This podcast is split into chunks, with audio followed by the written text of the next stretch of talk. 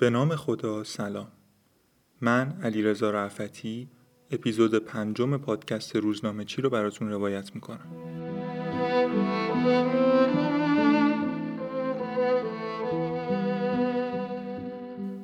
امروز پنج شنبه سی و یک اردیبهشت 1287 روزنامه تیاتر منتشر شد و هر جای شهر سر هر کوچه و بازار توی هر گرده وسط هر قهوه خونه خلاصه هر جایی که نگاه می‌کنی یه آدم باسواد توی یه جمع وایستاده کاغذ کاهی روزنامه رو دستش گرفت و داره برای بقیه می‌خونه.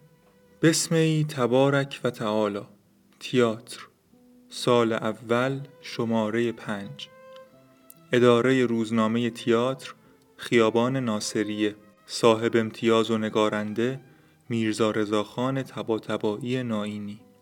قیمت اشتراک سالیانه تهران دوازده قران سایر بلاد محروسه 16 قران. تیاتر در حقیقت روزنامه نیست چون هفته ای دو شماره منتشر می شده اما خب اون موقع به هر جور نشریه روزنامه می گفتن روزنامه چهار صفحه تیاتر رو میرزا رضاخان تباتبایی ناینی می نوشته اقبال خوبی هم بین مردم داشته. شاید به خاطر فرم جذاب نگارشش. چون میرزا رضاخان این روزنامه رو به شکل نمایشنامه می نوشته یعنی توی هر شماره یک پرده از نمایشنامه رو منتشر می کرده که توش به مسائل و اخبار روز هم پرداخته می شده. این آقای میرزا رضاخان هم آدم بزرگی بوده.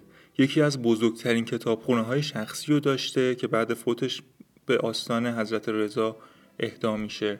تو دور دوم مجلس شورای ملی نماینده مردم ناین و یزد بوده یه دوره وزیر عدلیه بوده یه دوره وزیر معارف بوده یه زمان دادستان کل کشور بوده. حتی توی کارنامه کاریش محاکمه احمد شاه رو هم داره. تصور کنید پسر شاه مملکت رو به جرم احتکار گندم محاکمه کرده. اونم تو خفقان اون دوره که کسی نمی‌تونست اسم شاه رو بدون پسوند و پیشوند بیاره. خلاصه از یه جایی به بعد زده توی کار روزنامه نگاری و تیاتر رو راه انداخته که به قول خودش برای پیشرفت مملکتش کاری بکنه. من البته خبر ندارم که بودجه این روزنامه از کجا تامین می شده اما خود میرزا گفته اصلا این کار براش نفع مالی درست و حسابی نداشته. توی همین شماره از روزنامه میگه قرض ما از ایجاد این جریده مختصر جز خدمت به وطن چیزی نبوده و قصد جلب نفع و کسب فایده نداشته ایم آنان که به عالم مطبوعات راهی دارند و از مخارج آن آگاهی حاصل کرده اند می‌دانند ایجاد و طبع جراید جز زحمت و خسارت هیچ گونه نتیجه ندارد.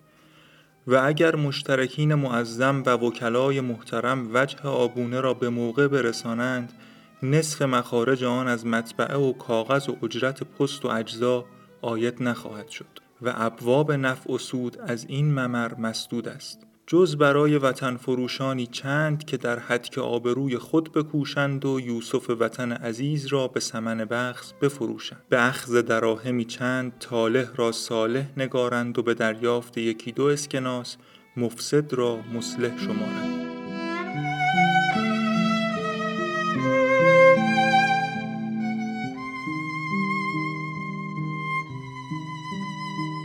امروز سهشنبه دوم تیر ماه 1287 ساعت 6 صبح و خورشید کم کم داره میاد بالا.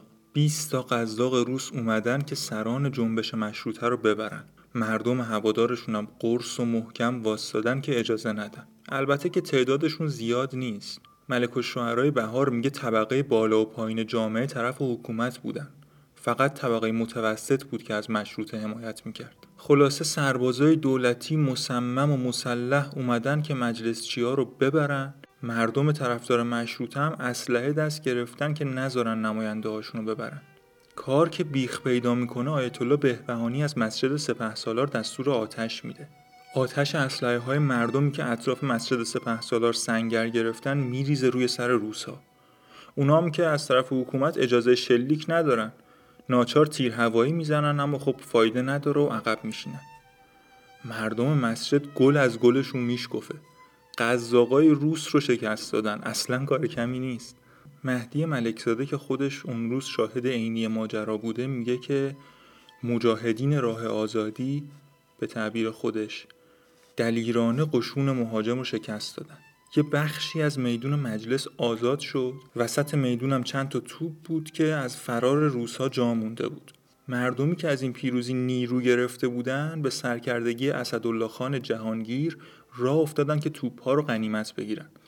رسیدن میدون توپها رو گرفتن و همینجوری کشون کشون داشتن می آوردن سمت مسجد. توی همین بلبشو هم کلونل لیاخوف روسی بالاخره مجوز تیراندازی رو از حکومت ایران می‌گیره و ملکزاده میگه همین جوری که بچه ها داشتن توپا رو می آوردن یهو بی هوا آتش روزها شروع شد. اسدالله خان جهانگیر افتاد رو زمین. یهو میدون مجلس شد جهنم.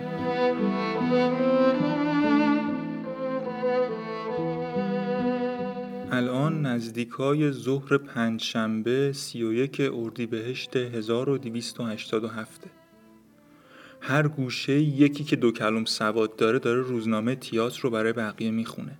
شب جمعه چهاردهم ربیع الثانی که شب میلاد سعادت بنیاد زیبافزای اورنگ جم و ملک الملوک عجم از سلطان محمد علی شاه قاجار خلد الله ملکه و سلطانه و ازهر به رعیت بره و احسانه بود. چون از روی خلوص عقیدت ما بین دولت و ملت یگانگی و اتحاد و دوستی و وداد حاصل شده و ملت نجیب به این سعادت نائل گشته بود ملت که مدتها بود آرزوی چنین روزی را داشتند برای اظهار شاه پرستی و خلوص بندگی خود در حضرت شاه جشنی با شکوه رو به راه کردند. عموم را به حسن قبول متلقی و میزبان بودند و به صرف چای و شیرینی و شربت با کمال شوق و امتنان دعوت نمودند. از این مصالحه که از آن آثار راستی و حقیقت و علائم درستی و صحت چون آفتاب تابان نمایان است قلوب عموم وطن پرستان را به قسمی شادمان دیدم و زبان کافه برادران را به ذکر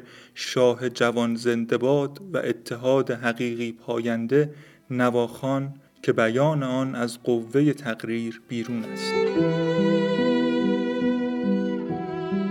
الان نزدیک های ظهر سهشنبه دوم تیر ماه 1287 محمد علی شاه توی باغشاه اتراق کرده و به کلونل لیاخوف سپرده که دمار از روزگار مشروط چیا در بیاره.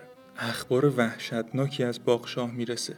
میگن هر کیو که کت بسته می‌برن اون تو یا بر نمیگرده یا سالم بر نمیگرده. پچ های مردم از شکنجه های وحشیانه مشروط چیا تو باغشاه میگه. تلگراف از ایالات مختلف برای شاه می‌رسه که ازش می‌خوان با مشروط خواهان همکاری بکنه. شاه هم عصبانی میشه و میگه ملت غلط می‌کند ما را نخواهد. رعیت را چه به سرکشی؟ رعیت را چه به استنتاق صاحب قران رعیت را چه به فریاد حق طلبی؟ رعیت گوسفند و ما شبانیم. سایه ماست که آرامش می‌دهد. نعمت ارزانی میدارد و دفع بلا می‌کند. ماییم که آبرو می دهیم ماییم که مالک ایرانیم. خون جواب آزادی است. رعیت غلط می کند اعتراض کند. دیوان مظالم بخواهد. رعیت غلط می کند مشروطه بخواهد. ما را که زینت کشوری محکوم کند. به خدای احد و واحد قسم دستور داده این به ها که هر که نافرمانی کرد امانش ندهند. هر که فریاد مشروط خواهی سرداد پوستش را کنده کاه بر کنند. ما رعیت سربزیر می خواهیم بله قربانگو می خواهیم. ما رعیت کر و کور می خواهیم. تو میدون مجلس و مسجد سپه سالار قوقا شده. لیاخوف دستور آتش توپ میده و یه دفعه سقف پناه مشروط چیا خراب میشه رو سرشون. توی این بلبشو قزاقا و مامورای حکومتی میریزن دفتر روزنامه تیاتر رو اول قارت می‌کنن بعدم خراب.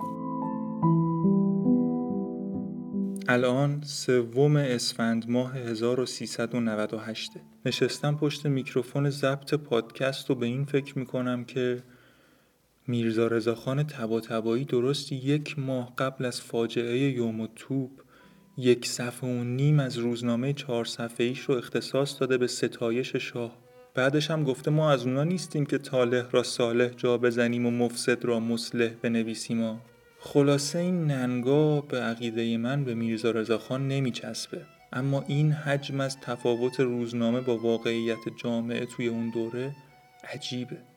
اپیزود پنجم پادکست روزنامه چی رو شنیدید.